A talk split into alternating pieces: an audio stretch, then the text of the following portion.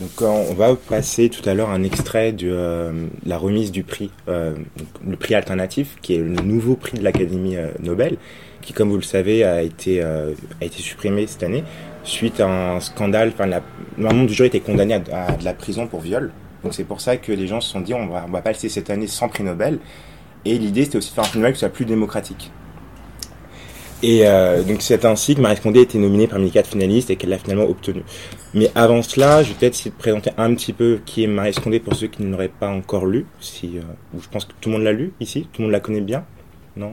Pas encore. Pas, encore, Ok. Mais après, euh, aujourd'hui, tout le monde va la lire. donc la carrière donc, littéraire de Marie Condé, comme dans, dans, les années 70. Euh, dans les années 70, elle, elle a un, un travail, un job chez la maison d'édition Présence africaine et elle fait un travail de critique littéraire assez important. Donc elle lit beaucoup, elle rencontre beaucoup aussi d'intellectuels noirs de la diaspora africaine euh, autour de cette maison d'édition Présence africaine qui est rue des Écoles à Paris. C'est vraiment le, lieu de rencontre de référence sur tous les savoirs, ce qui touche à la philosophie, à l'histoire, à l'archéologie, tous les domaines sur l'Afrique. C'était Présence africaine, donc c'était vraiment l'endroit idéal pour Marie Snow pour se réaliser. Et euh, son premier roman paraît en 76. Il est très mal reçu par la critique, mais euh, avant cela, elle avait déjà fait du théâtre. Et elle va continuer, c'est dans les années 80 que tout le monde, en général, les gens la connaissent. Dans les années 80, elle, a écrit un roman historique qui s'appelle Ségou, qui est un roman historique du coup sur le royaume Bambara, dont la capitale était Ségou. Ça se passe entre 18e et 19e siècle et ça va être un grand succès. C'était la période euh, de Roots de Alex Haley, qui a été diffusée à la même période. Et donc c'était un peu l'équivalent francophone euh, fait par Marie Scondé. C'était un best-seller. Et de là, elle peut s'installer du coup en, Guadeloupe, ou elle achète une maison. Voilà. Euh, plus récemment, elle a écrit un, elle continue à écrire. Son dernier roman est paru en 2017, en juin 2017.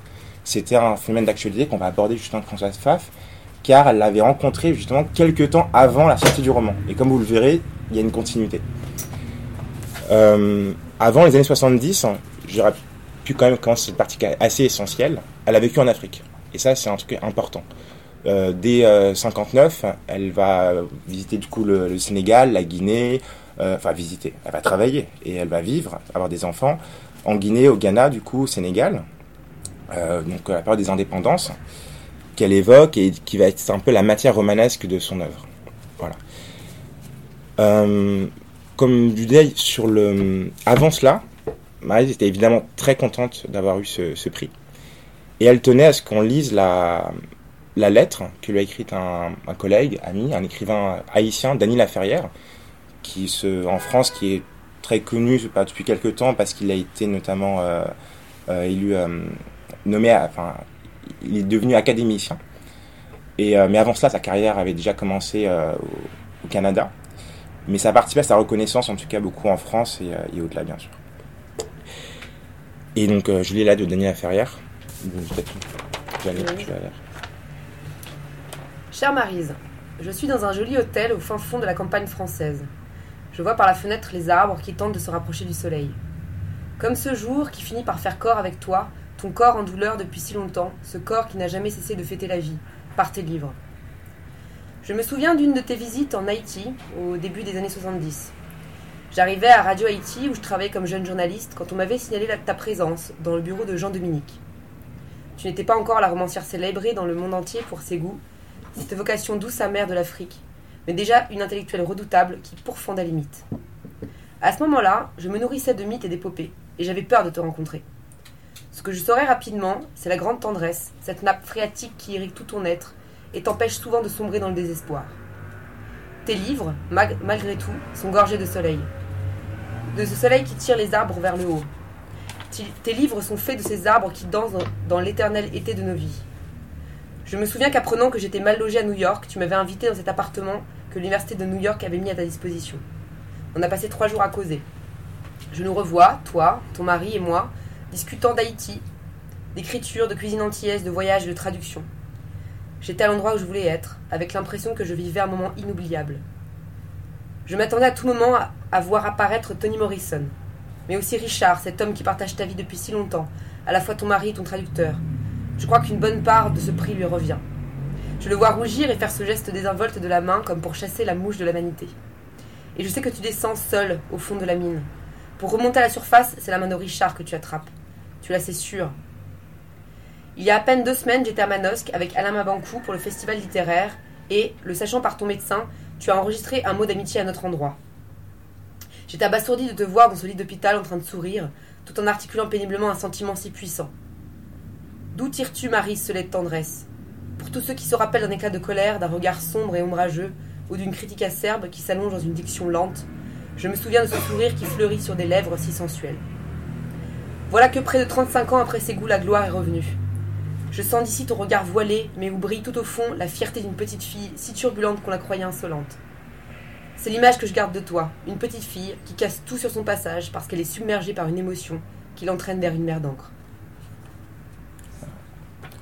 C'est un texte qui est extrêmement beau et extrêmement juste pour ceux qui la connaissent, je pense. Et avant, vous pouvez mettre les extraits du coup du prix Nobel, c'était le 12 octobre. Euh, le premier extrait où on donne les motivations de l'attribution du prix et aussitôt après la, petite vidéo que Marise avait enregistrée pour, euh, pour être présente virtuellement euh, lors de la remise du prix.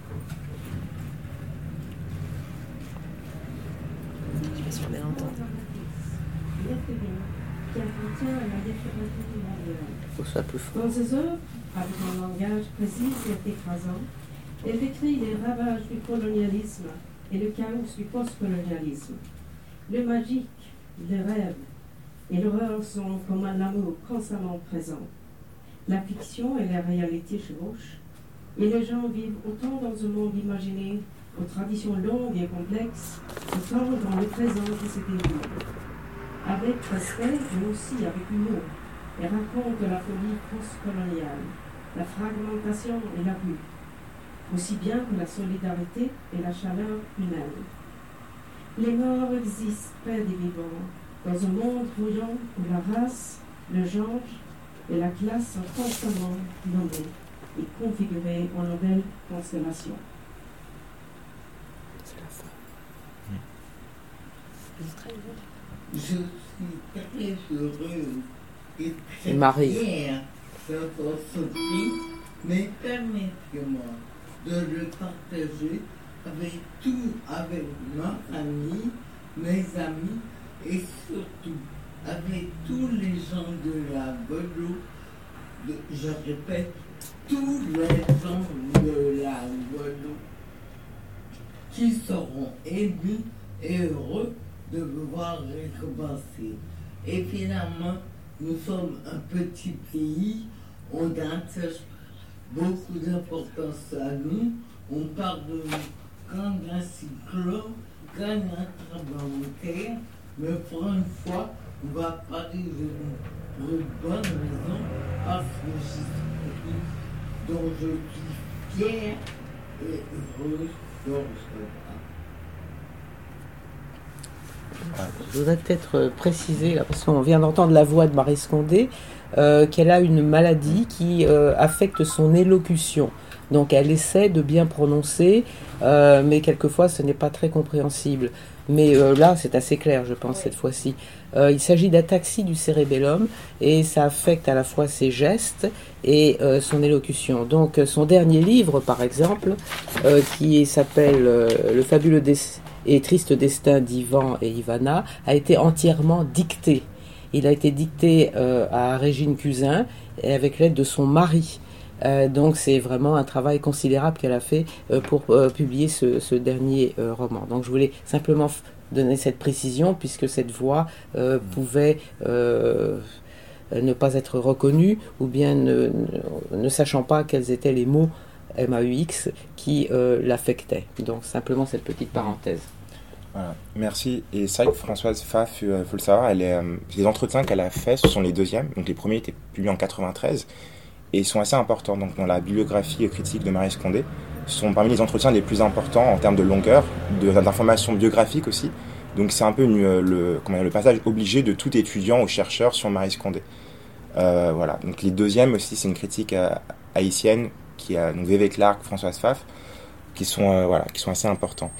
Et justement votre première rencontre, vous la connaissez depuis maintenant un sacré important, c'était dans les années 80, c'était euh, sur le campus de Howard University. C'est ça, c'était en 1981, ce qui ne nous rajeunit pas, ni elle ni moi.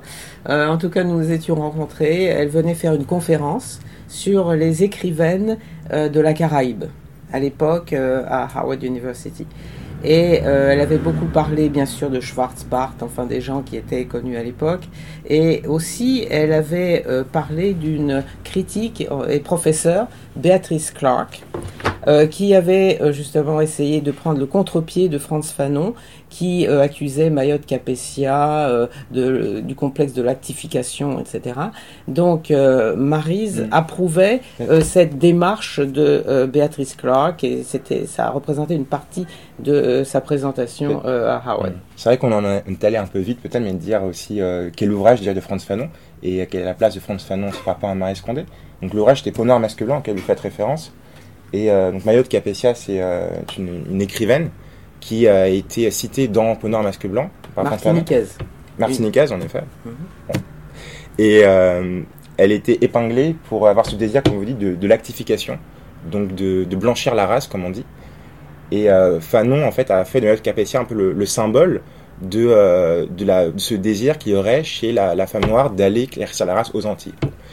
Et évidemment, il a beaucoup été critiqué pour ça, dans les années 70 notamment, par euh, beaucoup de, de, féministes et qui ont participé à, à, à, à changer la lecture qu'on a de Franz Fanon et aussi de Mayotte Capessia, qui, à cause, enfin à cause, suite à cette euh, citation par Franz Fanon, qui n'avait plus d'autre existence qu'à travers les mots de Franz Fanon même. Donc on dit Mayotte Capessia, c'est un peu euh, une expression, une insulte dans le langage populaire. Tout le monde l'emploie, mais personne ne sait qui elle est, vraiment.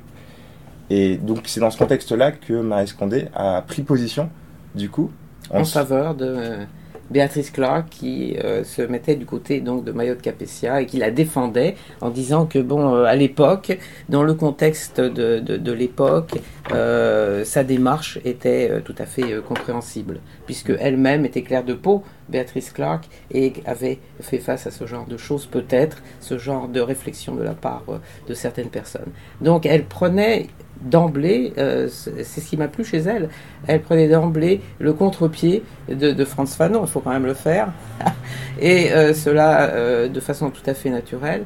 ce qui m'avait séduite chez elle aussi, c'est le fait que je la connaissais pas.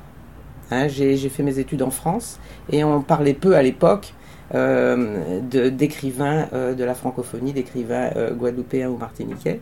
Donc je ne connaissais pas Marise. Et lorsqu'elle est venue euh, à Howard University, ça a été pour moi une découverte.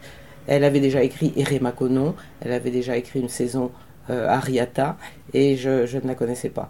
Donc euh, nous nous sommes rencontrés, et moi c'était une démarche intéressante aussi, puisque je suis d'origine guadeloupéenne et alsacienne. Donc ça me permettait aussi, à travers son œuvre, par le biais de son œuvre, de trouver, de découvrir les Antilles. Donc ça a été vraiment une rencontre très importante qui se poursuit euh, jusqu'à jusqu'à présent. Mm. C'est vrai qu'en effet, cet aspect de prendre le contre-pied, c'est peut-être une des marques qui définissent le mieux Marie Scondé, qui euh, peut-être depuis, euh, depuis qu'elle était même petite, elle a toujours eu cette volonté de dire les choses et surtout d'aller à contre-courant de qui commence finalement par devenir un lieu commun et qui à la fin épuise justement toute pensée critique. Et donc elle a fait ça pour Fanon, mais en même temps, Fanon, c'est quelqu'un qui l'a beaucoup influencé et qui a elle s'est construite, elle a construit son écriture et son regard sur le monde en dialogue avec l'œuvre de Franz Fanon. Et, euh, sur les aspects de. Vous qui la connaissez depuis les années 80, j'imagine que ces discours qu'elle tenait sur la négritude, par exemple, étaient également aussi euh, euh, dissonants par rapport au contexte et aux ambiances de l'époque sur les campus, départements en plus afro-américains dans les universités américaines, j'imagine. Comment c'était reçu ces... Eh ben, ne serait-ce que son premier roman, Harry Makono, euh, qui, à l'époque, euh, les Antillais allaient en Afrique pour se trouver. Et elle, elle s'est pas trouvée. Et elle le dit. Euh, donc ça, c'était pas très populaire auprès des, des, critiques, des jeunes Africains, des jeunes Antillais de la métropole. Et ça a été vraiment une démarche qui a été reconnue et appréciée par ces universités. Alors pour vous parler de Howard University, j'ai une ancienne collègue qui est là, euh, qui a été dans les universités noires. Elle a été euh, à Howard University, elle a été à Tuskegee. Euh, Est-ce que tu peux raconter ce que c'est que les universités noires? Parce que ça paraît euh, un peu bizarre dans le contexte français.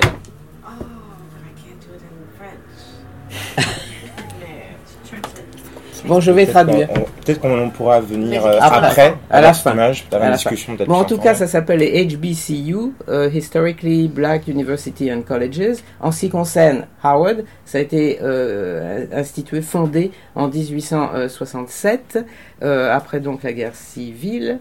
Et euh, c'était pour donner justement une éducation aux Noirs euh, qui venaient euh, de, de l'esclavage, enfin de cette période d'esclavage.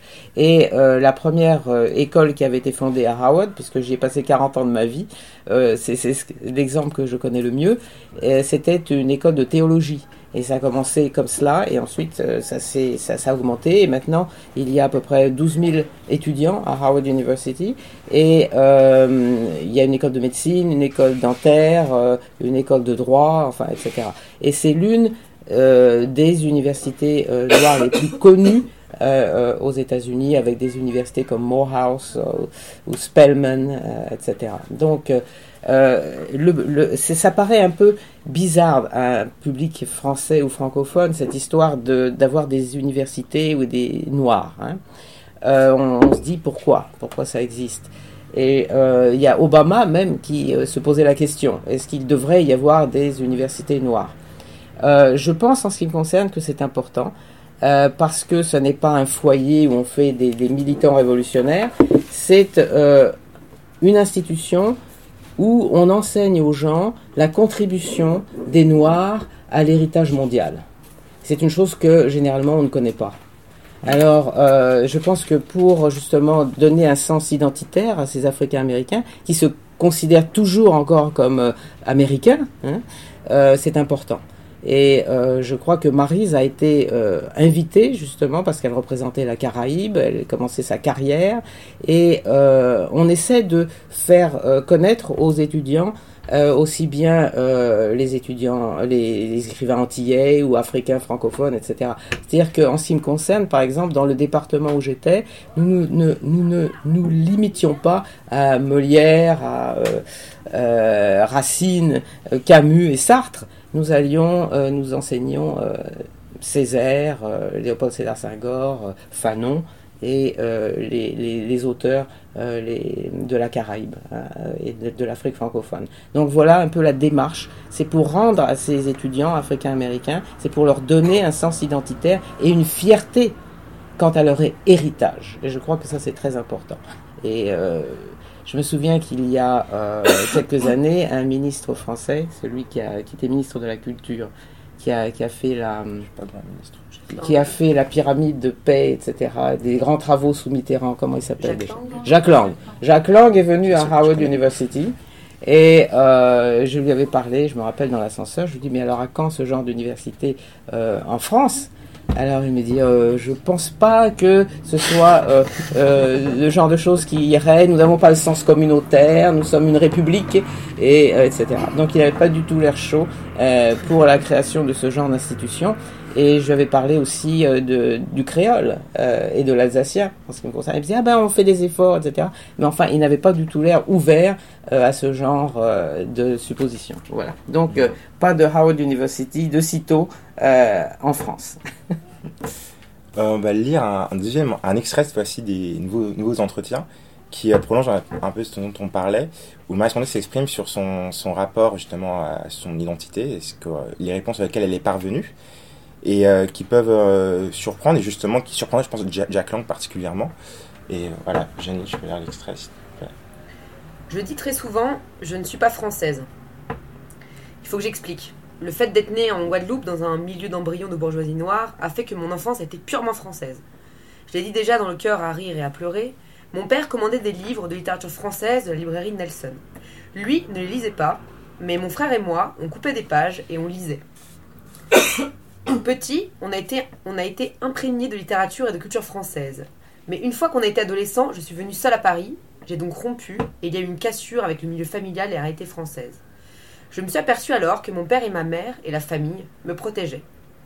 Une fois seule à Paris, je découvrais ce que Franz Fanon appelle l'expérience vécue du noir. C'est-à-dire que des enfants avaient peur de s'asseoir à côté de moi dans le métro et l'autobus, pleuraient, criaient J'ai peur de la dame noire ou J'ai peur de la négresse. Il y avait aussi des commentaires de la part des gens Elle est pas mal cette petite négresse ou Elle est mignonne cette négresse. Enfin, on vous traitait un peu comme un objet et j'ai senti que la France, en fait, n'était pas mon pays. Si on me regardait avec cette curiosité, c'est que je venais bien d'ailleurs.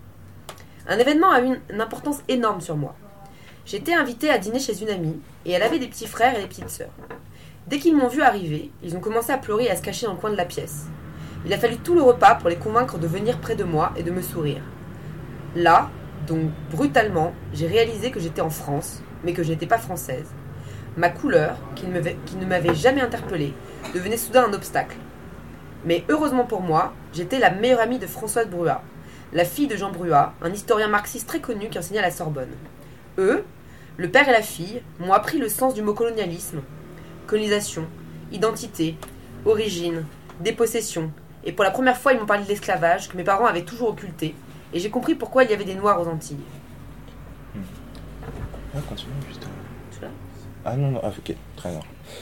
Euh, c'est vrai que ce page, il est assez, euh, assez euh, important parce qu'il montre aussi la dimension qui a d'ailleurs été reconnue par, euh, pour l'attribution du, du Nobel, du nouveau Nobel. C'était de la, les conséquences du colonialisme sur les populations. C'était ça le- l'extrait des motivations. Et c'est vraiment ça qui a été reconnu. Et comment est-ce que euh, dans le dernier roman, justement, c'est là qu'on y vient, elle vous annonçait, donc c'était en 2015, c'était en juillet, juin 2015, 2016. 2016 Euh, non, ça a été publié En en 2016, 2015. 2015. les interviews. Et euh, elle disait qu'elle travaillait sur un prochain roman. C'était euh, autour de Clarissa Jean-Philippe. Donc, que- quand, quelle a été votre réaction quand vous avez lu le roman de Fabuleux et triste destin d'Ivan Ivana, dans laquelle on, on reconnaît, on retrouve justement Clarissa Jean-Philippe, c'est cette policière martiniquaise qui a été euh, tuée par euh, Koulibaly Am- Oui, un Malien. un Malien, du coup, comme elle le dit, un Malien en but au pouvoir français qui tue une Martiniquaise. Et c'est comme ça que Marie l'a vécu, ce qu'elle vous dit, c'était un drame pour elle. Et comment est-ce que vous avez du coup reçu le, le roman? Comment vous l'avez lu ensuite? Est-ce que vous voyez justement c'était un peu dans la continuité de vos, des entretiens que vous avez pu avoir avec elle? Oui, parce qu'elle annonçait justement dans les nouveaux entretiens qu'elle allait travailler euh, sur ce sujet de Clarissa. Euh, euh, je me souviens plus de son nom de famille. Jean-Philippe. Jean-Philippe, donc cette Martiniquaise. Alors dans son livre, euh, qui est d'ailleurs un livre intéressant, euh, son dernier roman, parce qu'il a toute la thématique que l'on trouve dans ses autres romans. Donc euh, s'il n'y a qu'un livre que vous, de- que vous pourriez lire, c'est le dernier. Euh, bien que bon, je, vais en parler, je vais parler d'autres livres aussi qui sont intéressants. Mais si vous voulez avoir euh, un résumé de la thématique de Marie Scondé, on trouve l'émigration, l'exil, euh, l'inceste, toutes sortes de, de- thèmes qu'elle a abordés auparavant. Bon, elle avait été choquée lorsque cette jeune femme a été tuée parce qu'elle se disait voilà, cette jeune Martiniquaise qui est née dans son île, que rien ne prédisposait à, venir à Paris et même à être tuée à Montrouge hein, en tant que policière.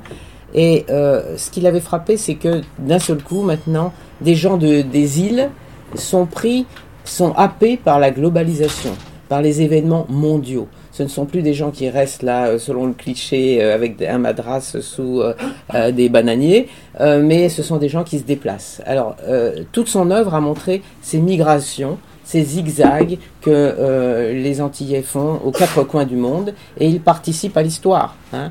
Euh, parce qu'on pense toujours que bon, les, les, Antillais euh, dansent le zouk, euh, et comme elle le dit dans euh, son, son discours lorsqu'elle accepte euh, le, prix, on parle des Antilles lorsqu'il y a un, un cyclone, lorsqu'il y a un ouragan, lorsqu'il y a une catastrophe naturelle, mais on ne met jamais en exergue vraiment, à part Césaire et des gens comme cela, on n'est pas en, en exergue euh, les, talents et la créativité euh, des euh, Antillais.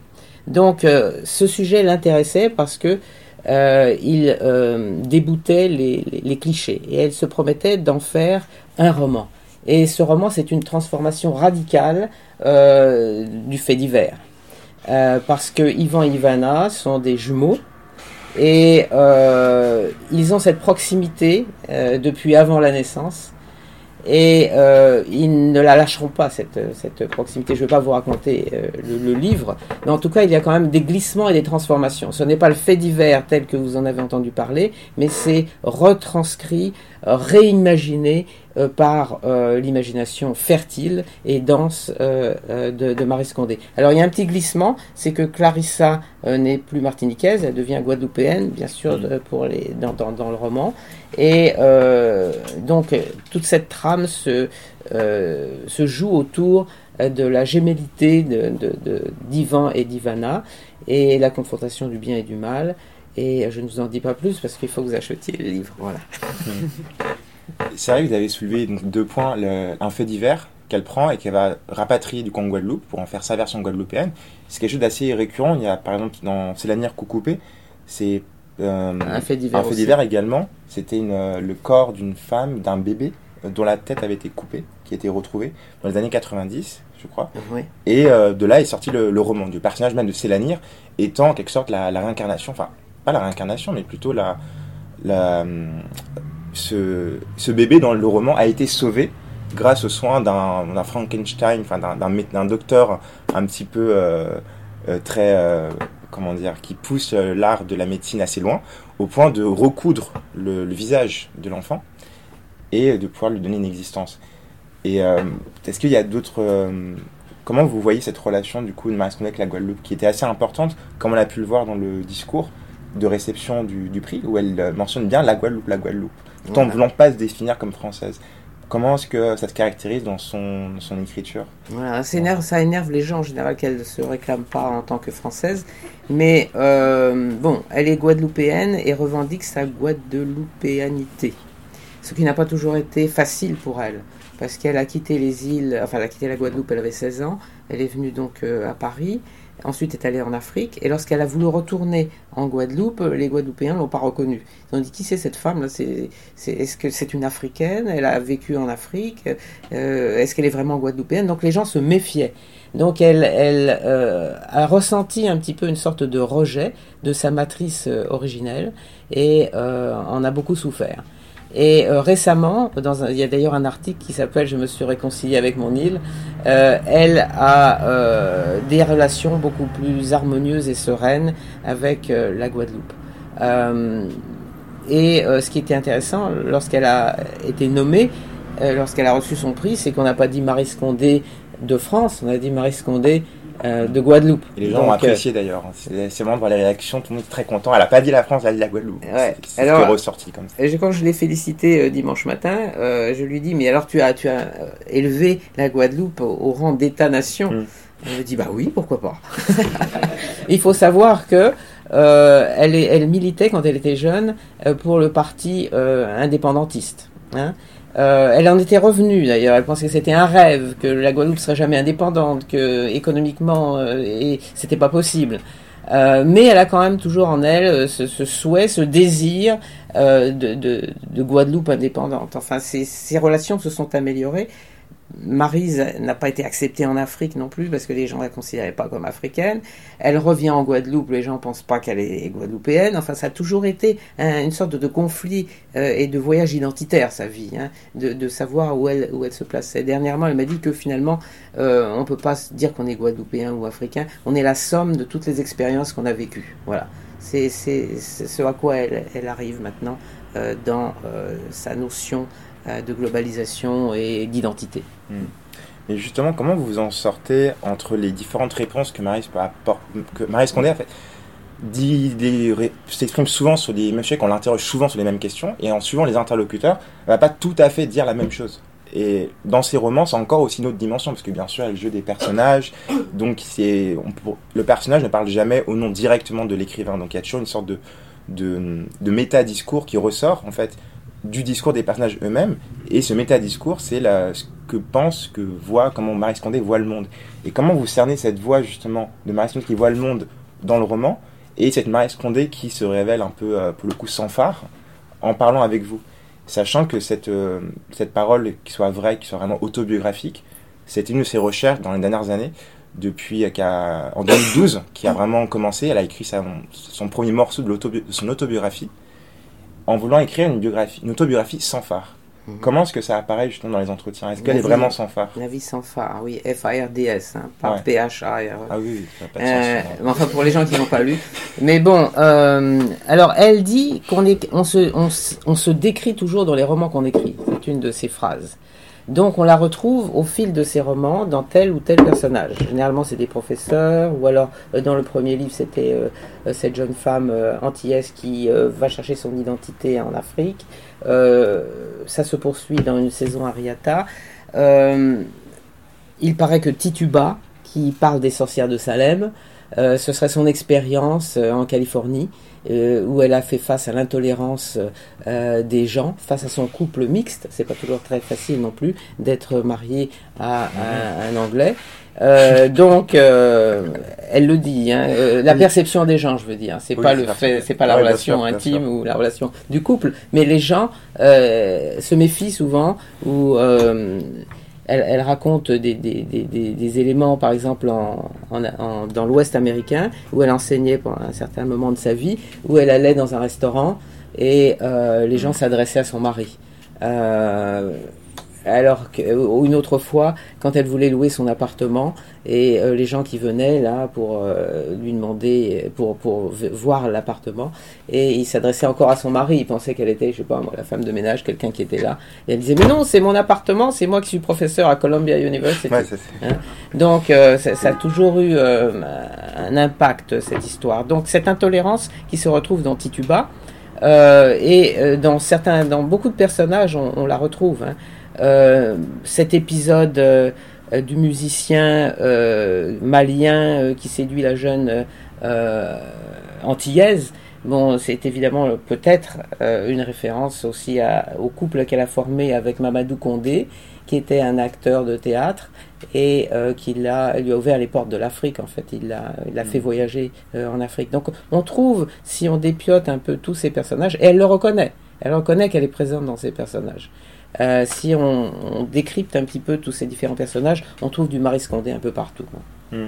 D'ailleurs, c'est ça qui est intéressant dans, dans, vos entretiens, ceux de 93 et ceux de, plus récents, c'est que euh, elle, elle, parle justement d'éléments autobiographiques qui ont présidé à l'écriture de ces différents romans. Ce qu'elle va ensuite systématiser dans son autobiographie en 2012 dans La vie sans phare, mais qu'elle fait euh, comme ça dans un, dans un dialogue assez intéressant. Et vous vous pourrez savoir exactement euh, comment elle a, épousé Mamadou Condé, d'où Marie Condé, qui c'est pas son, son, nom de jeune fille, comme on dit.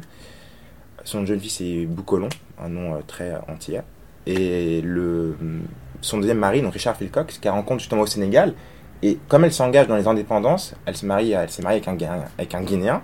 Donc la Guinée, qui est le premier pays enfin le pays qui répond non au référendum proposé par le général de Gaulle, voulez-vous continuer dans euh, une indépendance dans l'Union française? Donc bien sûr, assez couturé.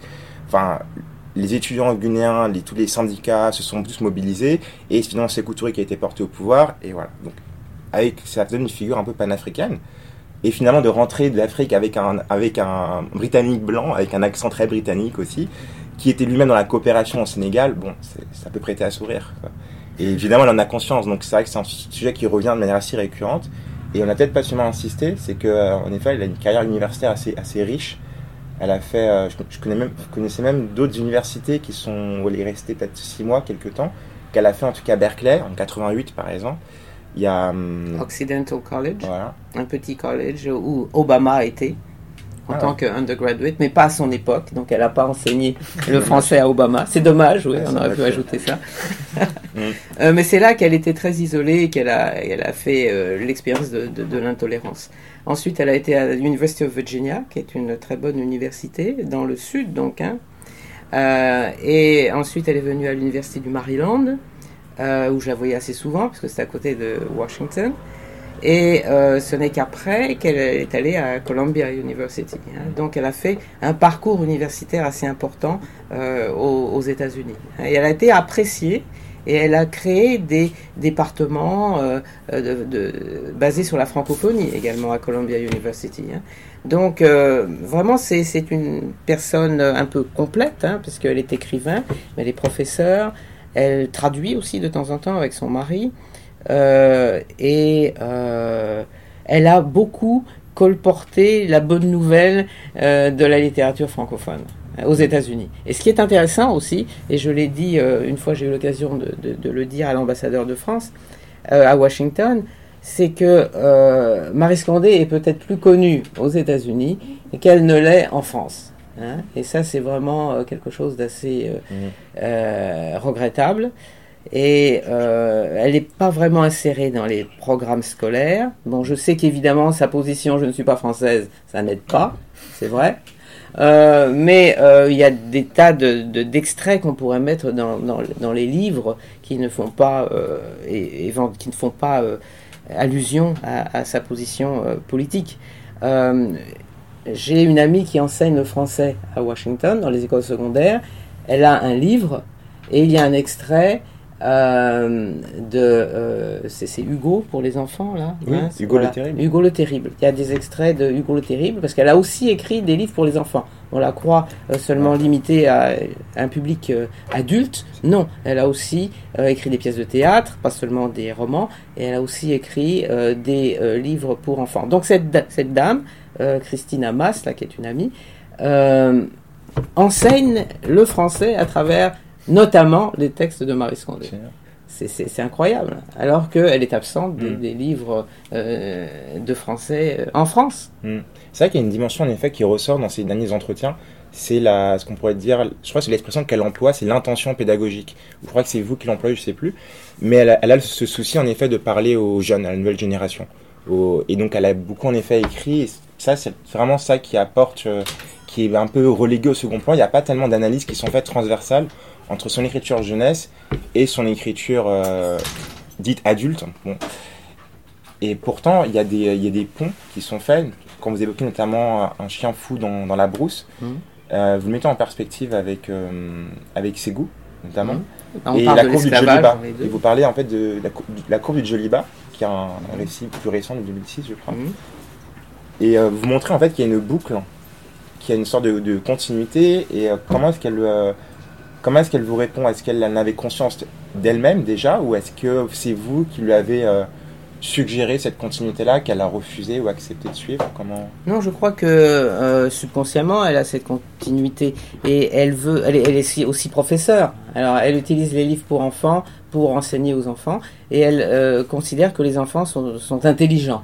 Il suffit de savoir leur expliquer les choses.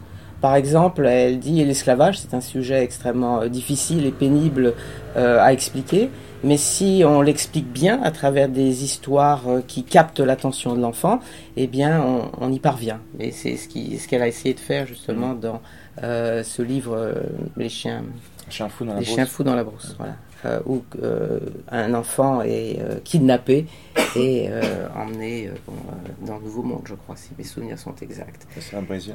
Voilà. Et euh, bon, elle a écrit aussi euh, des, romans sur, euh, par exemple, cette jeune haïtienne. À l'origine, ça s'appelait Haïti Chérie, du nom d'une chanson, Haïti Chérie. Bon. donc, c'était ironique, bien sûr, parce qu'elle parle de la misère et elle donne le titre Haïti Chérie. Hein. donc, elle, elle, touche à beaucoup d'événements. Le cyclone Hugo, la, la, la, destruction que cela amène. Euh, cette, euh, cette, impression d'apocalypse, et puis aussi euh, en parallèle la croissance de ce jeune garçon qui, qui, devient adolescent et ensuite donc adulte, et l'impact qu'a eu ce phénomène naturel sur sa croissance, sur, sur son évolution et sur sa, sa, formation. Hein. Donc elle prend, certains encore en parlaient des événements qui sont miroités dans son œuvre, elle prend certains événements marquants et elle les retranscrit dans euh, des euh, livres pour enfants ou euh, alors elle, prend des livres qui existent déjà. Vous allez me rappeler l'histoire très connue là. Qu'elle, elle donne une version guadeloupéenne de la bête, la belle et la bête. La belle et la bête. Voilà. Elle donne une version guadeloupéenne de La Belle et la Bête. Ça aussi, c'est intéressant. Et alors, je lui ai posé la question, mais pourquoi, toi qui as tellement d'imagination, tellement de talent, tellement de créativité, pourquoi tu te sers d'un texte qui a déjà été écrit Et alors elle dit, elle parle à ce moment-là de, cannibalisme littéraire. Euh, on prend ce que l'on aime dans une œuvre et on, transcrit, on transpose. Elle l'a fait aussi avec euh, La migration des cœurs, euh, qui provient donc du roman Les Hauts de Hurlevent, qu'elle met dans un contexte caribéen. Donc c'est intéressant de voir comment elle se sert de récits qui existent déjà elle les transpose, elle les recrée, et comment elle imagine des vies aussi. Parce que Tituba, c'est basé sur un personnage historique, cette esclave a vraiment existé, mais elle la recrée euh, dans son roman Victoire, à propos de sa grand-mère. Elle a vu une photo un peu jaunie et elle imagine ce qu'était la vie de sa grand-mère. Donc elle aime bien prendre comme, base, comme pôle de départ, euh, des choses qui ont un peu existé, des, événements qui, se sont déroulés, et ensuite elle crée, un peu comme Ousmane Samben d'ailleurs. Dans son film La Noire d'œuf, il avait euh, pris une coupure de journaux. euh, et il Ousmane avait- Semben, c'est un, c'est un grand réalisateur qui est extrêmement connu, extrêmement important, qui est mort il y a quelques années, je sais plus. Et euh, Ousmane, c'était notamment un ami de Marie Scondé. Ils ont pas mal parlé, échangé entre eux. Leur regard sur la, l'Afrique des indépendances était, correspondait assez. Donc tous les deux se soucient de, qui ont vu justement les, comment est-ce que les, euh, les gens qui ont été mis au pouvoir ensuite avec les, toutes les pressions qu'on vous connaissez, etc. Et il était à la fois écrivain et cinéaste, euh, qui voulait toucher justement les, euh, ouais, les, le public. Enfin, peut-être que en parler mieux que moi. Que Non, non, mais c'est- c'est c'est- c'est aussi euh, son engagement qui est intéressant et qui peut être comparé à, à hein, puisqu'au Mm. début, euh, bien qu'elle euh, dise le contraire après, un peu, euh, elle a fait une littérature militante, hein, euh, des, des- du théâtre militant. Elle voulait faire passer un message. Et Ousmane Samben, justement, aussi. Euh, voulait faire passer des messages, était un écrivain et un cinéaste engagé. Mais là où je voulais faire un parallèle, c'est que lui, par exemple, dans son film qui est un classique maintenant, qui s'appelle La Noire de, Son un premier- Black Girl, son, son premier euh, moyen métrage. Euh, dans ce film-là, il, a, il a trouvé une coupure de, journaux, de journal qui disait une jeune négresse s'est suicidée, etc. Et il a essayé de chercher pourquoi, le pourquoi du suicide. Et il a imaginé, et il a fait ce film. C'est un petit peu la démarche euh, de, de, de Maryse. Euh, Elle, elle lit à propos de cet enfant qui, qui a été égorgé, qui a le cou coupé, et elle écrit c'est la nière cou coupé. Donc Mm. euh, c'est un petit peu la même démarche. On parle, on parle de quelque chose de concret, de réel, et ensuite on laisse son, son imagination vagabonder. La littérature. C'est la littérature. Et justement, par en littérature, c'est-à-dire un extrait du dernier, dernier roman, donc Ivan et Ivana. C'est, on a évoqué un peu le, le pitch. Donc l'extrait, c'est Monsieur Jérémy, dont il est question. Alors Monsieur Jérémy, comme vous allez le voir, c'est un, il débarque en Guadeloupe hein, et il va euh, rencontrer la connaissance de Ivan, qu'il va justement radicaliser. Donc c'est lui l'agent radicalisateur qu'il faudrait. euh, ouais, c'est- le Euh, ouais, c'est ça. c'est ça. Ce qui mit le feu aux poudres fut une conférence de BC venue de France en personne. Elle était intitulée Les blessures psychiques de la domination. Vu sa notoriété, il fut invité à la télévision à une heure de grande écoute. C'était un beau quinquagénaire. Le son de sa voix, le port de sa tête et son regard, surtout, indiquaient qu'il se croyait un des êtres les plus intelligents de la Terre. Il expliqua calmement que la dépendance dans laquelle étaient maintenant maintenues les Antilles depuis des siècles, dépendance qui avait changé d'appellation mais dont la nature demeurait fondamentalement la même, avait causé de traumatismes irréversibles dans la personnalité des habitants. À bien réfléchir, cette opinion n'était qu'une redite des écrits de Césaire. C'est le seul baptême dont je me souviens aujourd'hui, s'écrie l'esclave couvert du sang de son maître qu'il vient de tuer dans Et les chiens se taisaient, et de Franz Fanon. Cependant, vu l'époque dans laquelle nous vivons, de tels propos se chargent d'une dangerosité particulière. Il n'y avait pas une semaine que BC était remonté dans son avion que des CRS, casqués et bottés, envahirent l'Institut de la Lumière aveuglante. Ils dispersèrent les étudiants qui s'y trouvaient, pénétrèrent dans le bureau de M. Jérémy, où trônait une gigantesque photo de Martin Luther King, et lui signifièrent que l'Institut était fermé. Ordre du ministère de l'Intérieur. Avant de partir, ils posèrent des scellés un peu partout. Les étudiants ulcérés organisèrent une marche et prièrent, et prièrent tous les partis, gauche et droite confondus, de manifester avec eux contre cette atteinte majeure à la liberté d'expression. Ils ne furent pas écoutés. Un mince filet d'hommes et de femmes s'assembla sur la place de la Victoire. La peur commença de s'installer. On avait appris que des renforts de CRS avaient débarqué de la Martinique et de la Guyane. C'est alors que M. Jérémy se suicida. Il marcha jusqu'à un champ de canne non loin de chez lui et se tira une balle dans la tête. Des ouvriers agricoles trouvèrent son corps déjà dévoré par les grands mal finis. Tout y est quasiment dans ce, dans ce passage. Et puis bon aussi, elle veut essayer de s'écarter des clichés euh, en ce qui concerne la, la radicalisation en prison, enfin, et euh, le fait de, de- de rencontrer des, des malfrats et d'être radicalisé. Là, il s'agit d'un maître à penser, un instituteur euh, influencera euh, le jeune euh, Guadeloupéen Yvan. Et aussi le fait qu'on imagine mal qu'il y ait parmi les terroristes des Antillais. Ça, c'est peu commun. alors qu'elle explique que finalement ils sont tout aussi vulnérables étant donné les humiliations qu'ils subissent, euh, la pauvreté dans laquelle ils vivent, euh, l'impression de no way out, no exit. Hein. donc on essaie d'aller vers des rêves un peu lointains, de, changer le monde, parce que Yvan utilise le terrorisme pour vouloir changer le monde. Ce pas, elle en parle d'ailleurs dans les nouveaux entretiens où elle parle du terrorisme et elle dit que bon, euh, l'équilibre du monde a changé et il y a des jeunes qui veulent euh, s'affirmer et changer ce monde. Et ils utilisent peut-être des méthodes contestables, dit-elle. Euh, c'est un peu l'exemple de Yvan. Donc elle l'annonce aussi de ce personnage à travers ses déclarations sur le terrorisme dans les nouveaux entretiens. En même temps, comme le signale dans la préface de Madeleine Cotney Hage, qui elle dit que Marie Condé va chercher les, origines, des, les causes des problèmes, les origines, donc un, recul historique. Comme euh, elle dit, finalement, le propos de ce euh, conférencier qui vient euh, n'est qu'une redite de Aimé Césaire, et elle cite la pièce de Les chiens se taisaient. Là, c'est la pièce. Donc, il y a toujours ce souci dans les entretiens. Elle vous répond à propos du terrorisme. Elle dit oui, mais tout ça, c'est ancien. Et elle a peut-être en tête les années 80 et les procès qui étaient faits sur l'occidentalisation, qui étaient préjudiciables, qui étaient déjà le, des qui apparaissaient par des euh, gens qui se revendiquaient d'un islam qui serait plus pur que l'autre, etc. D'autres qui aspiraient à une vraie indépendance pour l'Afrique aussi. il y avait différents discours qui se concurrençaient et qui émergeaient.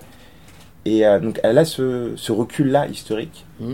qui, qui apparaît de manière assez, euh, assez importante aussi. Oui, et aussi, elle, adore l'histoire. Elle, dit, elle disait, elle dit quelque part, soit dans les entretiens ou les nouveaux entretiens, si je n'avais pas euh, décidé d'être romancière, j'aurais été historienne. Évidemment, elle a écrit ses goûts, donc elle a fait les recherches d'une historienne, et, elle a mis l'histoire de l'Afrique, qui était peu connue à ce moment-là, à la portée de tout le monde, puisque c'était un best-seller, et que les gens ont apprécié ce grand roman euh, sur, euh, sur l'Afrique. Il y a aussi une chose que je voudrais souligner, c'est que souvent dans ces romans, elle parle de figures, de personnages historiques euh, noirs, qu'ils soient africains, noirs américains, antillais, etc. Et alors, vous parliez de V.V. Clark tout à l'heure, elle lui a dit que, à propos de V.V. Clark, qu'il fallait que chaque antillais ou chaque noir de la diaspora et chaque africain est cette diaspora literacy, c'est-à-dire cette, cette connaissance des personnages importants qui ont euh, modelé le monde, qui ont apporté leur contribution au monde. Et elle euh, tout au long de son œuvre, il y a des références à Malcolm X, il y a des références à euh, Marcus Garvey, qui voulait ramener tous les Africains, tous les Africains-Américains en Afrique euh, il y a euh, des références bien sûr à Luther King, enfin, à Langston Hughes, enfin à tous ces personnages importants aussi bien politiques, littéraires, euh, qui, qui, forment un petit peu le monde noir et qui ont eu un impact sur la pensée universelle. Et je crois qu'elle y tient beaucoup à ça. Hmm. Peut-être pour avoir un peu de temps pour les questions et échanger avec vous, à moins que vous ayez quelque chose absolument que vous teniez à, rajouter. Mhm. Mais pour terminer, pour L'actualité de Marie Scondé est évidemment riche, hein. on n'a pas attendu le Nobel pour qu'on s'intéresse. Il y a de nombreuses mémoires, donc d'études master, des thèses qui, sont, euh, qui ont été faites sur elle, oui, dont la mienne, mais je ne suis pas le seul. Il y a en septembre, début septembre, à la Sorbonne, donc avec euh, mon directeur de recherche aussi, un autre étudiant qui vient du Japon, qui a fait son, son mémoire. Après l'avoir fait en japonais, il l'a fait en français sur l'autobiographie. Donc euh, c'est toujours intéressant de voir que Scondé est traduite en japonais, voilà, en hébreu aussi, dans les langues, il y a en russe, il y a le projet sur bon, il y a différentes euh, une vaste galaxie. Sa réception est essentiellement peut-être d'abord essentiellement américaine dans les campus américains, puis euh, française, francophone et évidemment bien sûr africaine, notamment avec Ségou, comme on l'a dit, qui était à la base une thèse d'histoire, mais elle a dit non, je vais faire un roman pour toucher plus de plus de monde. Donc voilà, c'est vraiment une... Mais au Brésil, il y a aussi une étudiante qui travaille en ce moment sur Marie Scondé. Enfin, c'est pas exhaustif hein, ce que je vous dis, bien sûr. Et euh, le point que, sur lequel je voulais terminer, c'est euh, Maboula Soumaoro, qui était une ancienne étudiante de Marie Scondé, qu'elle a pu voir un temps quand elle était aux États-Unis. Et Maboula Soumaoro à Columbia, dans l'annexe rue Chevreuse à Paris, elle, euh, elle a fait un petit discours en disant Mais qu'est-ce que c'est finalement que ce prix alternatif? Ça veut dire quoi, être alternatif? C'est le fait d'habiter une marge, d'être en marge des choses, être en marge justement de la métropole, de la, France qui continue à rester une métropole dans le champ littéraire tel qu'il fonctionne c'est-à-dire qui euh, inclut et exclut certains auteurs suivant des critères qui sont ratios. C'est-à-dire que des écrivains entiers peuvent être considérés comme francophones alors qu'ils sont théoriquement tout autant français qu'un écrivain français. Bon.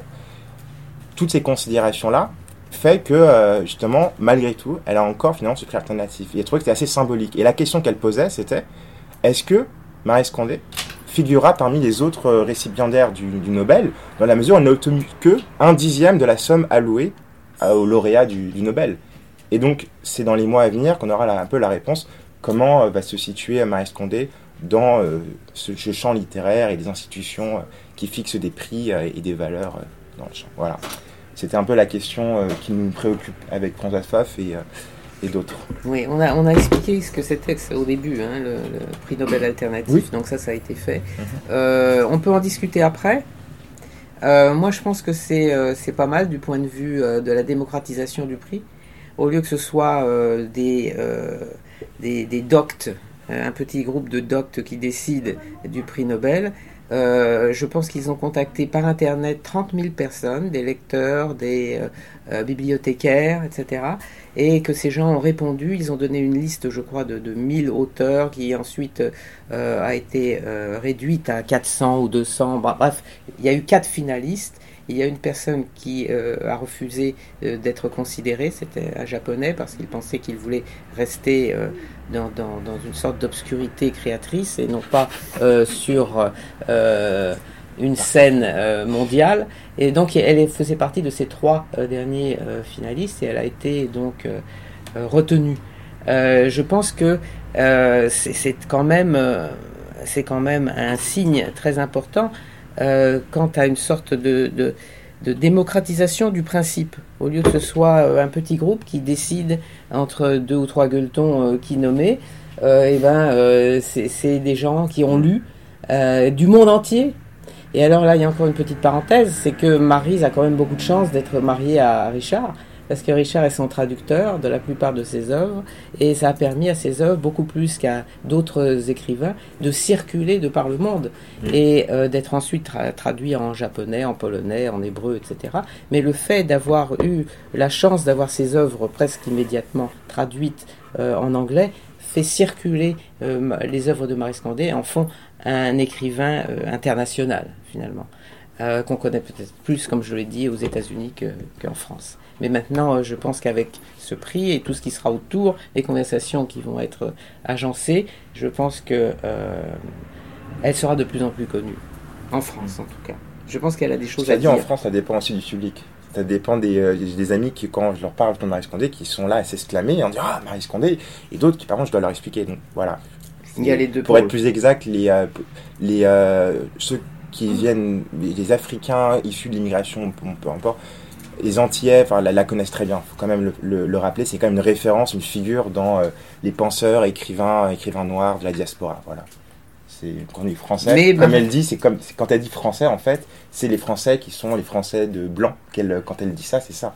Quand elle dit français, Ouais. c'est pas les Français. Elle, se- les, c'est, elle les considère pas comme ça. Enfin, en tout cas, quand elle utilise le mot français dans les entretiens, c'est les Français blancs. C'est pas les Guadeloupéens, les Martiniquais, les Réunionnais ou les Africains qui sont, euh, même ceux qui sont de deuxième génération, euh, pour eux, ce sont des, des Africains qui sont retrouvés là, mais euh, du fait de l'histoire et qui c'était un, un Oui. peu. euh, Alors justement, il y a une anecdote que raconte euh, Maryse là-dessus. Elle est allée dans le Languedoc, euh, dans une maison de réhabilitation, puisque maintenant elle a du mal à marcher, elle a du mal à s'exprimer, etc. Donc elle avait fait une section de, de, de réhabilitation et de kinésithérapie euh, dans le sud. Et alors il y avait une aide-soignante antillaise qui allait voir le médecin, qui disait « Oh, on a Marie Scondé, euh, Marie Scondé est parmi nous, etc. » Puis euh, chez- le médecin dit « Ah oui, c'est qui Marie Scondé ?» Donc ça montre bien qu'elle n'est pas euh, connue par tout le monde. hein. non. Mais bon, c'est pour ça qu'on essaie de, de travailler à ce que cela ne soit qu'un mauvais souvenir du passé. N'est-ce pas C'est ça, exactement. Donc si vous avez des, des questions maintenant, euh, vous pouvez euh, profiter de la parole de Françoise Pfaff pour euh, Et celle avec de elle. Xavier qui, qui représente la nouvelle génération de chercheurs.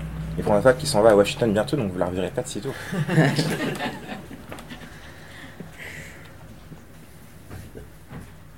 Alors, est-ce qu'il y a des, des gens qui voudraient faire une remarque Votre appréciation de Marie Scondé, par exemple? Euh, Votre euh, expérience de la lire euh, que vous appréciez ou pas son œuvre? Est-ce que Moi, vous- moi, je voudrais poser une question, Oui, suis intéressée à la littérature euh, jeunesse. Et euh, Hugo, le terrible, oui.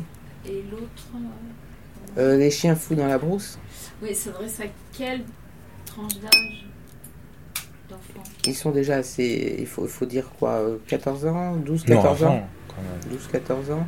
Ah, bah pour, euh, voudrait l'esclavage, avant, en tout 8 ans, sans doute. Mm. L'esclavage, ils pourront comprendre, oui. Mm. Euh, et puis euh, l'autre, c'est une sorte. Comment ça s'appelle ce Bildungsroman en français? Quand, euh, Oui, quand quelqu'un euh, évolue de l'enfance. euh. Ah oui, euh, grandir avec le héros, je vois pas le. le- Il y a un terme pour. C'est c'est ce genre de, de roman qu'elle qu'elle a. Donc, bon, je dirais peut-être pour certains à partir de 8 ans. Ouais. Par exemple, La courbe du joli bas. Ça Ouais, peut être à partir de de- 8 ans, ouais. sûr. La courbe du joli bas. Mais de toute manière, euh, je crois que tu as. Dans les anciens, il y a la bibliographie. les anciens, pas dans les nouveaux Non, je crois pas. Il me semble qu'il y a la Ah, si, bibliographie. aussi Si, si.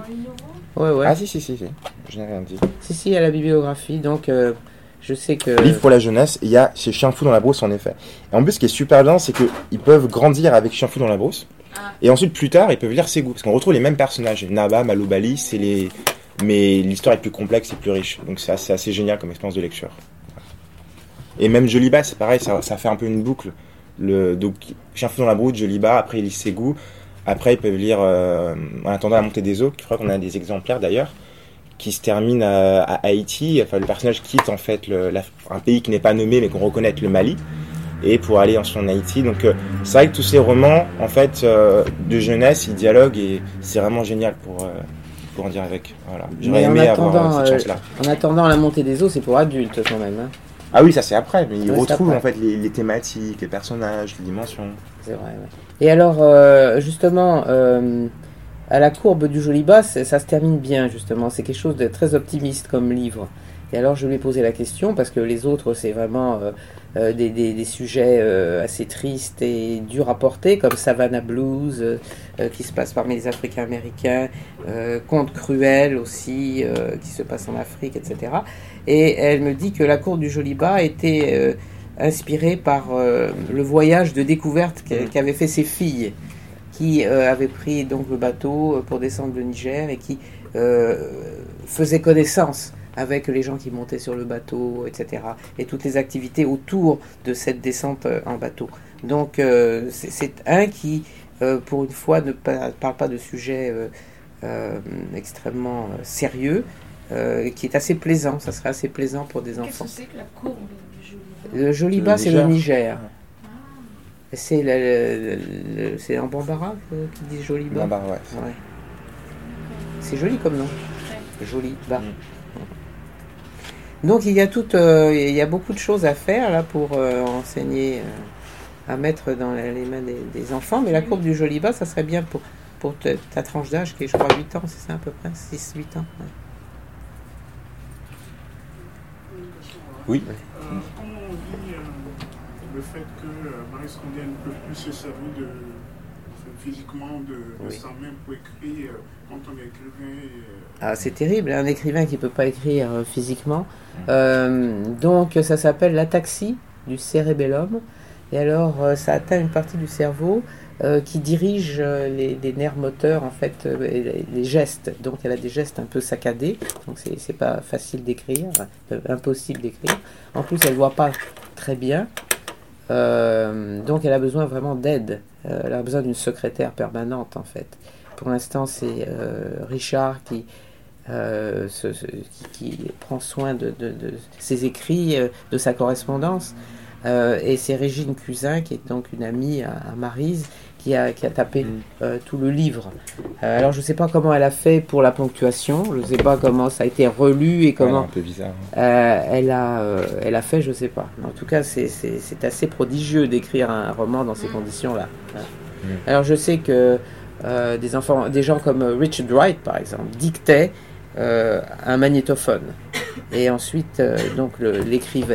Euh, mais là, euh, ne pas voir vraiment, je sais pas si elle est Mm. capable de relire. Alors, non, relire, non, elle lit plus. Elle lit plus, Mais donc c'est- on- parfois, on elle voit mieux relit. que des jours. Ça dépend des jours aussi. hein. Ouais. Ça dépend. D'ailleurs, c'est marrant, aussi. ça la rapproche de Franz Fanon, justement, parce que euh, on sait que les, ces deux derniers, enfin surtout Une Dame de la Terre, ça a été écrit sous la dictée d'une assistante qui était à, Tu- à Tunis, qui était Marie-Jeanne Manuelan, qui a d'ailleurs publié son récit à- au début de l'année euh, der- dernière. Et donc, euh, voilà, c'était la dernière œuvre de, ma- de Franz Fanon qui était dictée, et euh, elle dit que c'est son dernier roman, donc euh, est-ce que si on, pour faire comme Franz Fanon, je sais pas, pour lui demander, lors peut-être de prochains entretiens. Non, parce qu'elle m'avait dit qu'elle s'arrêterait avec les mémoires. Ouais, elle a continué. Ah oui, elle m'a dit maintenant je fais que des mémoires, je fais euh, mes émerveilles, euh, la vie sans phare, j'écris sur moi. Euh, mais finalement, elle a écrit un, un autre roman et puis elle est en train d'écrire un livre pour enfants maintenant. C'est ce qu'elle a dit. Donc, hein. euh, elle- elle elle a quand même publié aussi des préfaces, que là récemment, il y a un livre sur l'esclavage qui s'est publié il y a quelques mois, elle a fait la préface, on l'avait demandé, était très touché d'ailleurs. C'est Marcel Dorigny, qui est euh, sous la direction de Marcel Dorigny, l'historien. Et avant cela encore, elle avait écrit la préface à la réédition d'un grand classique, la littérature antillaise. C'est Vincent Placoli, Frère Volcan. C'est vraiment un livre important à lire, elle a fait une préface assez juste, que Vincent Placoli aussi était euh, fanonien comme elle, donc ça participe à, la, à la rendre, à le rendre sympathique à ses yeux. Et c'est un très bon écrivain, voilà. Donc, euh, elle est toujours. euh, le cerveau est atteint certes pour les aspects euh, moteurs, mais aspects euh, spirituels, euh, intellectuels, elle, est toujours là. Elle manie toujours Voilà. l'ironie Oui. avec beaucoup d'allant. Et doesn't miss a beat. Euh, rien ne lui échappe, en fait. Et elle se tient au courant des événements, elle regarde la télévision, si elle ne peut pas lire, beaucoup. Elle engage toujours les gens dans des conversations, elle provoque, elle provoque toujours, malgré ses infirmités. Et euh, je pense que là, ça lui a donné une sorte de boost, ce, ce prix.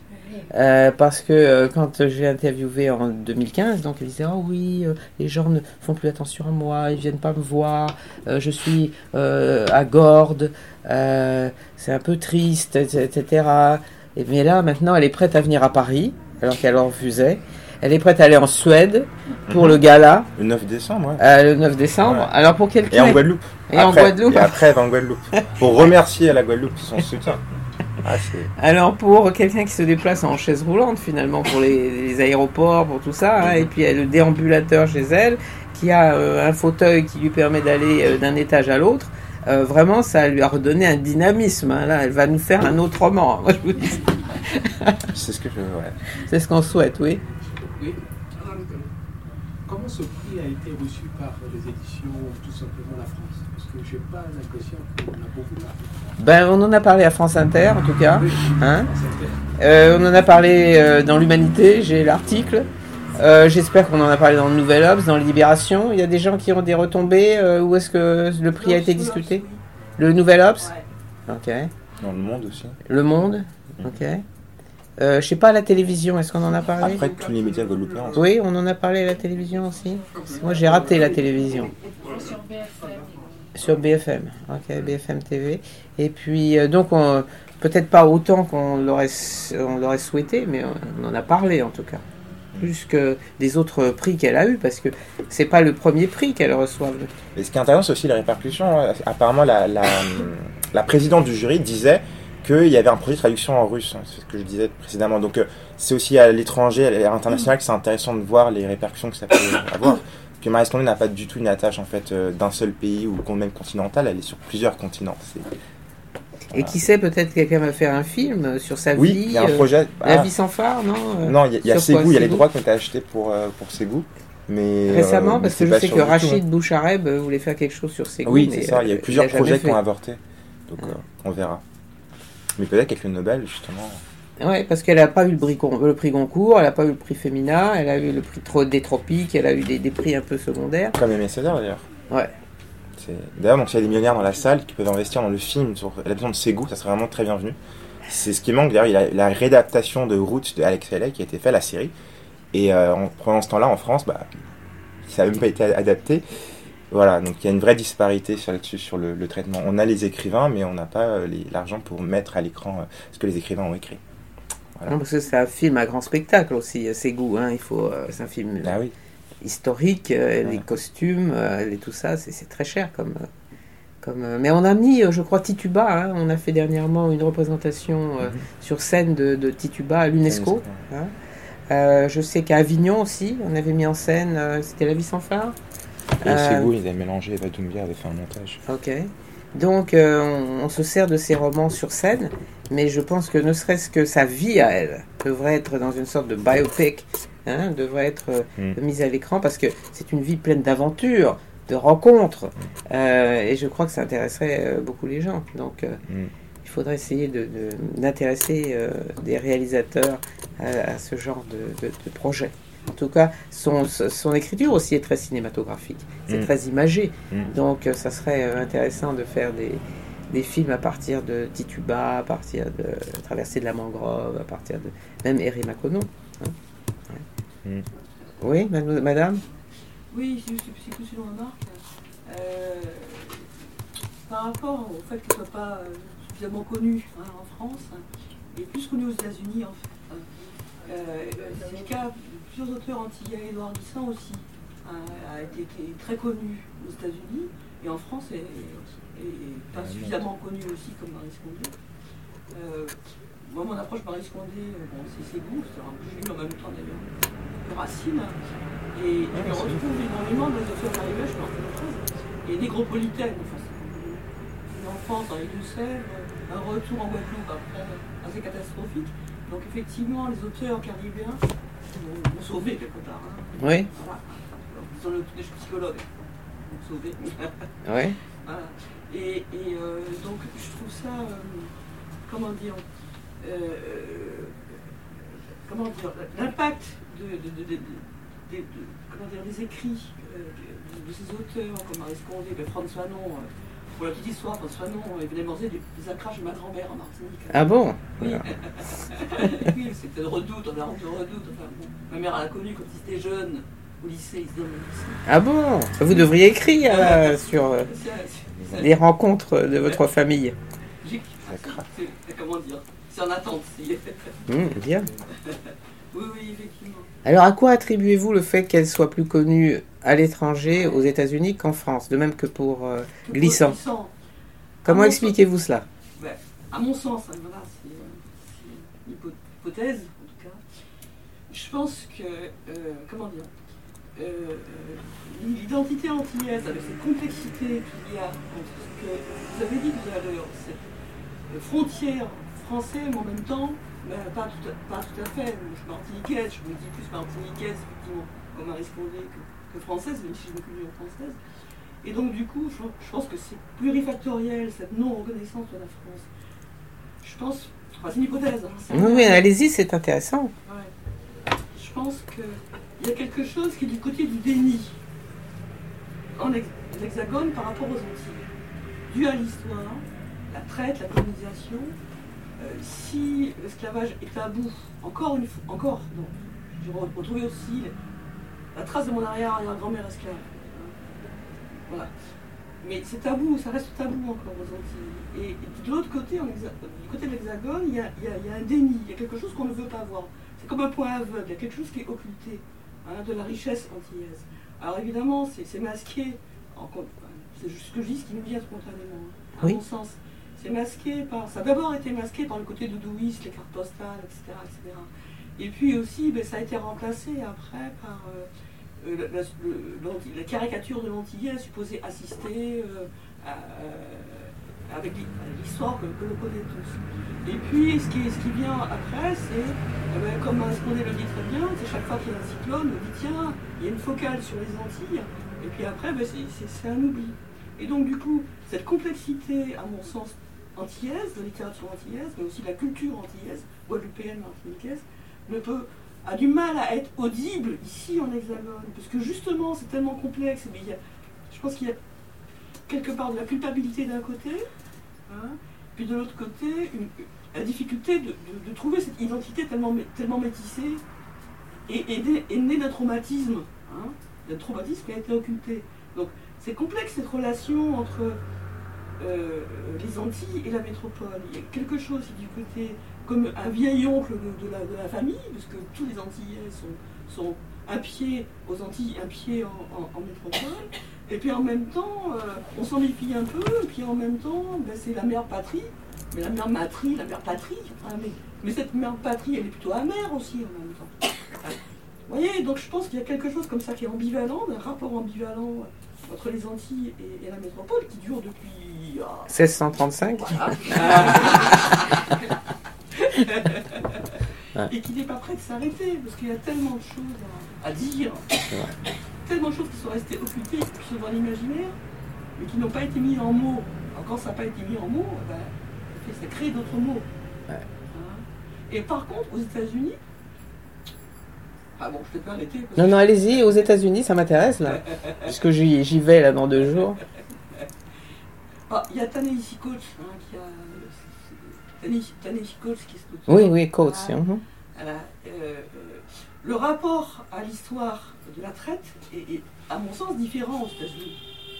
La traite s'est faite sur place, alors qu'aux Antilles, il y a quand même 8000 km entre les maîtres, euh, les, les béquets, hein, et, euh, et ce qui se passait en métropole. Donc le point de vue est différent, déjà. Aux États-Unis, euh, euh, le rapport, donc du coup, bah, d'ailleurs, aux États-Unis, c'est commun- c'est communautaire, donc il y a quelque chose qui n'est pas, euh, qui n'est pas vécu de la même, de la même façon. Enfin, à mon sens, il y a quelque chose qui est moins tabou. C'est plus ouvert à la discussion ouvert. sur la race. c'est violent, c'est violent, mais ce n'est pas. euh, Il y, a mo- il y a moins d'affect, il y a moins. Il y a, enfin, il y a quelque chose du côté du paternalisme dans le rapport euh, euh, colonialiste euh, en France, entre la- l'Hexagone et les Antilles, qu'on ne retrouve pas aux États-Unis. Aux États-Unis, il y a quelque chose de trash, effectivement, mais qui dit. Ici, a- le, colonialisme a été empreint de paternalisme. La mère patrie, d'ailleurs, c'est pas pour rien qu'on dit ça. Vous voyez, donc, si, encore une fois, je dis ça, j'en sais trop rien, mais il me semble qu'il y a des choses qui peuvent se dire aux États-Unis, donc du coup, les, Antillais, les, les auteurs antillais sont plus audibles aux États-Unis. Surtout que c'est pas leur histoire. Exactement. Mais alors, ce qui m'intéresse aussi dans ce que vous dites, c'est qu'effectivement, euh, on ne confronte pas ces problèmes euh, d'emblée en France. Par exemple, je m'étonne, euh, j'en parlais à Xavier tout à l'heure, qu'on ait une exposition qui s'appelle Color Line, très, très belle exposition qui était au Quai Branly sur euh, euh, les Africains américains et le, le rapport à la culture. On a Basquiat en ce moment, donc euh, laïcien, donc on parle de racisme, mais euh, aux États-Unis, puisqu'il est, il est né à Brooklyn et qu'il habitait à New York. Dans le premier cas, on parlait encore du racisme aux États-Unis. Et puis, j'ai l'impression qu'on évite un petit peu. Euh, je, me rappelle pour euh, l'exposition Color Line, là, euh, il y avait un, cahier où on pouvait écrire ses euh, remarques. Et j'avais mis à Caen une exposition similaire sur les Antilles et la, création, la créativité culturelle des, des Antillais. Hein, alors on met en exergue les autres, en fait, membres de la diaspora, mais le fait de montrer euh, une exposition sur les créateurs, parce qu'il y en a, et la littérature, etc., la culture antillaise, ça, ça oblige à confronter certains problèmes qu'on veut justement mettre sous le tapis, comme vous l'avez dit. hein. Et il y a une autre chose aussi, ma fille est allée euh, au lycée français de Washington, et on parlait pas de Césaire, on parlait de rien. Alors je dis, mais comment ça se fait que vous parlez euh, pas des auteurs euh, francophones Euh, et, euh, le professeur de me dire, ah mais on n'a pas été préparé, on connaît pas, donc on fait pas. C'est- dommage. Il y avait une histoire comme ça quand on a mis Amadou Kourouma au programme de la Grey, les professeurs avaient répondu qu'on n'a pas été formé, on comprend pas, c'est- quoi ce pays, enfin, c'était ça qui était invoqué, ça revient continuellement. Et en même temps, ce que vous dites pour... euh, dans les romans de Marismo qui arrive souvent, la question que vous soulevez, en fait, la comparaison sur laquelle on vient toujours finalement reposer, on y revient. Et on a du mal en effet à, cerner, à trouver une réponse qui soit plus, qui nous satisfasse, qui soit assez... Ben, il y a ces, pers- ces personnages souvent qui sont entre les, deux, ce soit euh, notamment entre le sud et le sud qui serait un enfer pour les noirs alors que dans le nord ça serait mieux. Bon, évidemment, tout ça, euh, ça a été un temps un- une, un- une voie de sortie à New York, mais on s'aperçoit qu'il y a d'autres problèmes qui se reposent, parfois plus violemment, en tout cas différemment. Et dans tous les cas, on peut pas opposer des blocs homogènes de euh, la France, des États-Unis. Elle montre que les, choses sont des, qu'il y a des contrastes, qu'elles sont variées. Mais par contre, la grosse différence, c'est qu'il y a tout simplement des départements de Black Studies, tout simplement, qu'il n'y a pas en France. Et c'est-à-dire qu'on peut poser des questions avec un langage qui soit euh, avec des concepts qui permettent de problématiser de manière assez précise ce que l'on ressent, ce que l'on vit. C'est ce que fait Tennessee Coates avec beaucoup de, de précision, justement. Il a des mots et c'est ça qu'il arrive à, faire, Et je pense que ces départements-là, ils mettent en avant des historiens qui travaillent vraiment sur l'histoire de l'Afrique, avec des chercheurs qui sont africains, qui, qui viennent d'Afrique, et ça change beaucoup. Alors qu'en France, la représentation universitaire, elle est très faible. De, noirs, il y en a très, trop peu, et c'est ça la grosse différence. Et donc, c'est vrai qu'il y a une sorte de socle universitaire sur lequel on peut s'appuyer. Et alors qu'en France, on fait souvent venir les références, avec souvent un décalage de 20 ans d'ailleurs, des choses, euh, des ouvrages qui sont parfois même pas traduits du tout, ou qui sont traduits très tardivement. Donc il y a de l'argent aussi, ce sont les universités les plus importantes, les qui ont le plus de fonds. Donc je pense qu'elle est vraiment là aussi la différence. Après, euh, c'est un pays qui est vaste, c'est la taille de l'Europe. Donc, euh, Alors justement, on parle d'université noire là. euh, tu peux nous parler? You can tell us in English? Uh, just in one paragraph, you know, since you experienced those black universities and you ended up in the State Department, right? Uh, so uh, you you had a very nice career, uh, going to two, right? Two uh, historically black uh, university and colleges. So can you say something as to why it is important to have those schools? Why it could be surprising in terms of democracy and you know education? Uh, could you say some, just something about your experience? Okay, just briefly in English, I'm a product of two historically black colleges and universities, Fisk University. Alors, je suis le produit de deux euh, institutions universitaires, euh, Howard University et Fisk University, qui sont catégorisées dans les universités noires. Yeah, and as Francois said earlier, these universities were founded but for the children of possibly slaves and the white masters, or just for the African Americans so that they would get an e- a good education equal to the standard of the white universities. Oui, alors finalement, euh, ces universités ont été euh, fondées euh, pour donner à une population issue soit du métissage du maître et de l'esclave ou d'autres Africains-Américains, afin qu'ils bénéficient d'une éducation décente, en fait, comparable à celle qui était dispensée ailleurs. And one of the reasons that this, one of the major reason that we still have these universities in the United States is because it offers, the, it gives an opportunity for black students to go to school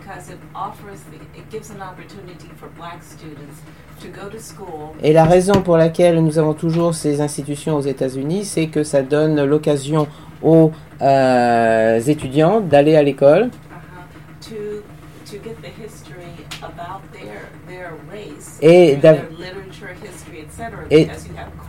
Et d'avoir et d'avoir justement des, des renseignements en ce qui concerne leur culture, leur histoire. Et il y a des cours qui sont euh, basés, qui se concentrent sur ces sujets-là.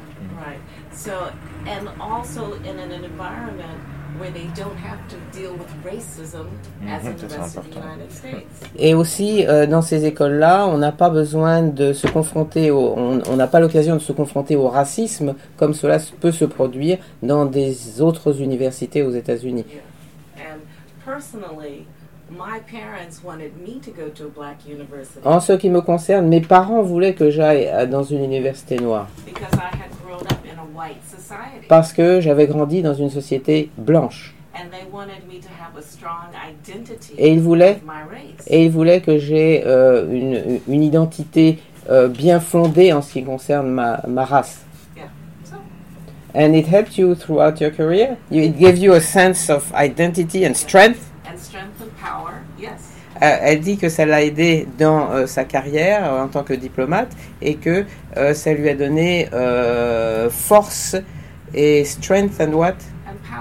Et de- une certaine puissance en même temps, une force, une and force. also it can be a strong network among educated blacks in the United States. Et aussi, il peut y avoir des liens et des correspondances entre euh, les euh, Noirs qui ont atteint un certain niveau aux États-Unis et de faire une sorte de network et de travailler euh, à s'épauler les uns les autres finalement. Ouais.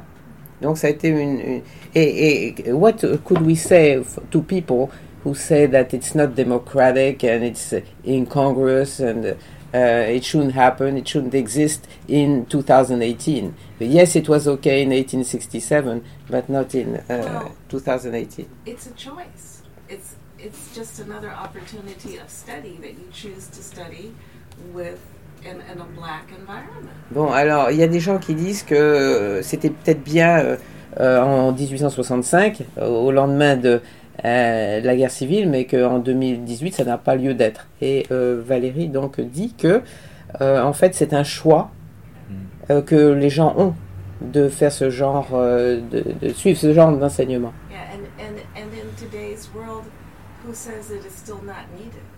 Et, et dans le monde d'aujourd'hui, qui dit que ça n'est, ce n'est, ce n'est pas, qu'on n'en a pas besoin, que ce n'est pas nécessaire? Hmm.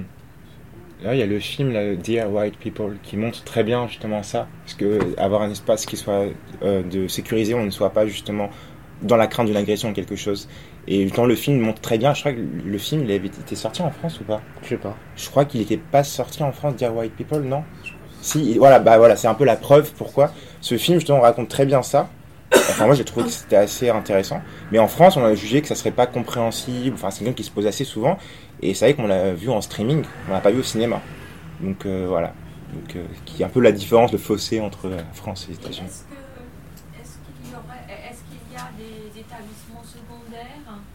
Are there some high schools that are black? Well, yes, if a high school is in a black community, yes, it is all black. Oui, euh, si euh, le lycée se trouve géographiquement dans un ghetto ou dans un endroit où la population est, est majoritairement noire, à ce moment-là, il y aura des euh, lycées euh, qui reflètent cette population. Parce que je, je posais la question parce que je pensais euh, aux États-Unis, par exemple, on, on a, on a toujours euh, certains, euh, certains lycées, je crois, qui sont pour filles, alors que chez nous, c'est tout est devenu mixte a priori, sauf certains établissements privés. Mais je pense qu'aux États-Unis, aux États-Unis, il y avait des, euh, des établissements où on voulait, on tenait à n'avoir que des filles pour justement les encourager.